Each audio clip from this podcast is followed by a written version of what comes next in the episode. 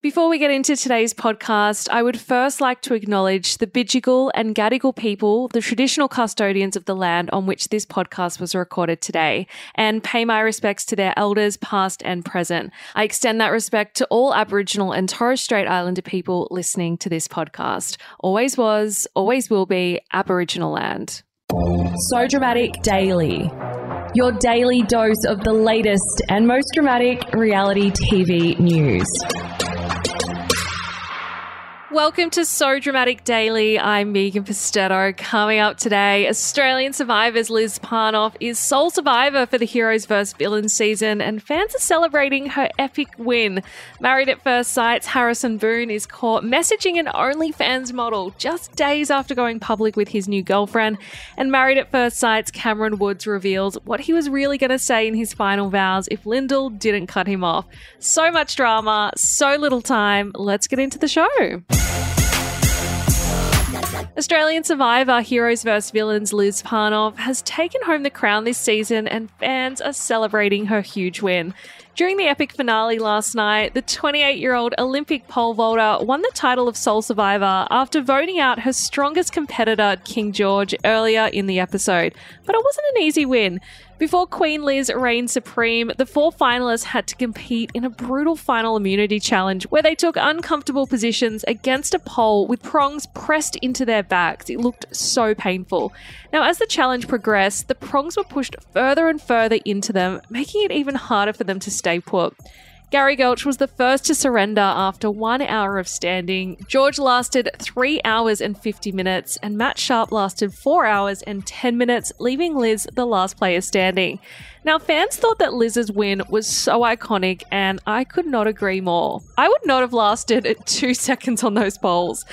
However, Liz's win left George shaking in his boots. He said, The fact that Liz has won is not good for me, and boy, was he right. When the contestants arrived back at camp, Gerry, who'd seemingly lost hope, volunteered himself to be voted out.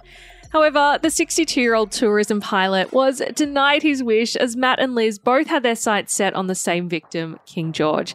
In the end, all three contestants turned on George, voting him out during the final tribal council. As Liz gave the dumpy a final goodbye, she whispered in his ear, I finally got you. This is revenge for Shonee. I've been waiting for my moment to take you out. As expected, fans went absolutely wild for Liz's queen like antics, and when it came time to face the jury of eliminated players, Liz gave a spectacular performance as she outlined exactly why she deserved to win. She spoke of her iconic move that resulted in King George being voted out, saying it was her best moment in the game. During her pitch, she said, I have played a far more exciting game than the two people sitting next to me. That's why I'm in the position to be the sole survivor. Liz's badass pitch won over the jury, resulting in her taking home the crown and a rather generous $500,000 in prize money. Huge congratulations to Liz, very well deserved. Married at First Sight's Harrison Boon has been caught red handed messaging an OnlyFans model just one day after he introduced his new girlfriend Gina to his son. On Sunday, model Bailey Scarlett shared a screenshot of Harrison attempting to slide into her DMs. Keyword attempting. In the screenshot, there weren't any messages visible, so we can only assume that Harrison has since deleted them to cover his tracks before news broke of his antics. Bailey reshared a screenshot of this and wrote across it, gross no. And I couldn't agree more. Now, whilst we don't know what Harrison actually tried to message her, it is clear that the exchange was quite recent. Now, when asked about these DMs, Harrison implied that Bailey was using his name for publicity and whatever helps you sleep at night, mate. He told a news outlet maybe her OnlyFans has dipped. And the serial gaslighter strikes again. I think it's actually more believable to think that Harrison was using Bailey to promote his OnlyFans account, since that's something he wants to start up when Married at First Sight ends, and a huge, gross no from me. Now, So Dramatic revealed in February that Harrison had moved on from his on screen wife Bronte Schofield and his secret girlfriend Abby Miller with his new 21 year old girlfriend Gina. Married at First Sight's Cameron Woods has revealed what he was going to say in his final vows before his on screen wife Lyndall Grace savagely cut him off. Now, in case you missed it, during last night's final vows episode, Lyndall brutally dumped Cameron during the savage vows And like the true icon she is, she didn't even give him a chance to read his own vows out, stating that she was done. Now, during an appearance on the Kyle and Jackie O show this morning, Cameron finally got to read these vows out, and they sound like the type of love poem you'd write in middle school. He started off saying, Never did I ever think in my wildest dreams to marry a stranger in my quest for love. From the moment I laid eyes on you, there was an instant connection. You had the warmest of smiles on your face. Walking down the aisle, and I quickly learnt that you love life just as much as I do.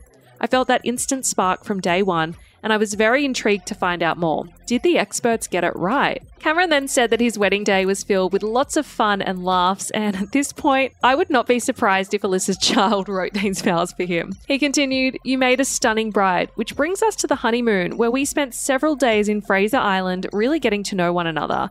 The more I learn about you, the more I respect you. You're kind, empathetic, and have a very genuine heart. You always bring a positive vibe to every room. I really like that you give anything a go.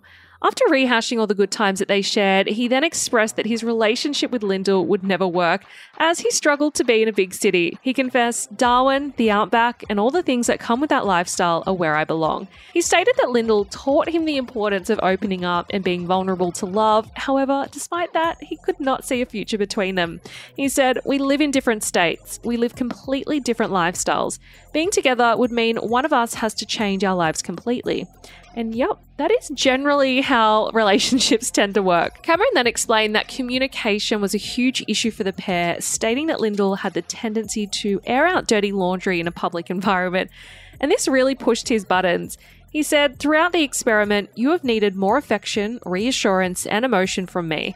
I've taken the time to reflect on why I haven't been able to give you these things. I think these things flow naturally when you're falling in love, which I'm not. Savage. He then ended his vows by saying, Lyndall, I truly appreciate what you've taught me about myself and what I've learnt throughout this experiment. Now I know what I want in a life partner. Now I'm just going to say it. I'm going to be honest, as everyone in this experiment tends to be. I am glad that we didn't have to sit through that monstrosity because those vows were boring AF. That is latest from So Dramatic Daily for today. For more tea, though, you can head on over to our website, sodramaticonline.com. And you can also find us spilling the tea on TikTok, Twitter, Instagram, and Facebook at So Dramatic Online. I will see you guys all back here, same time, same place tomorrow, if not before. Ciao for now. Kind regards.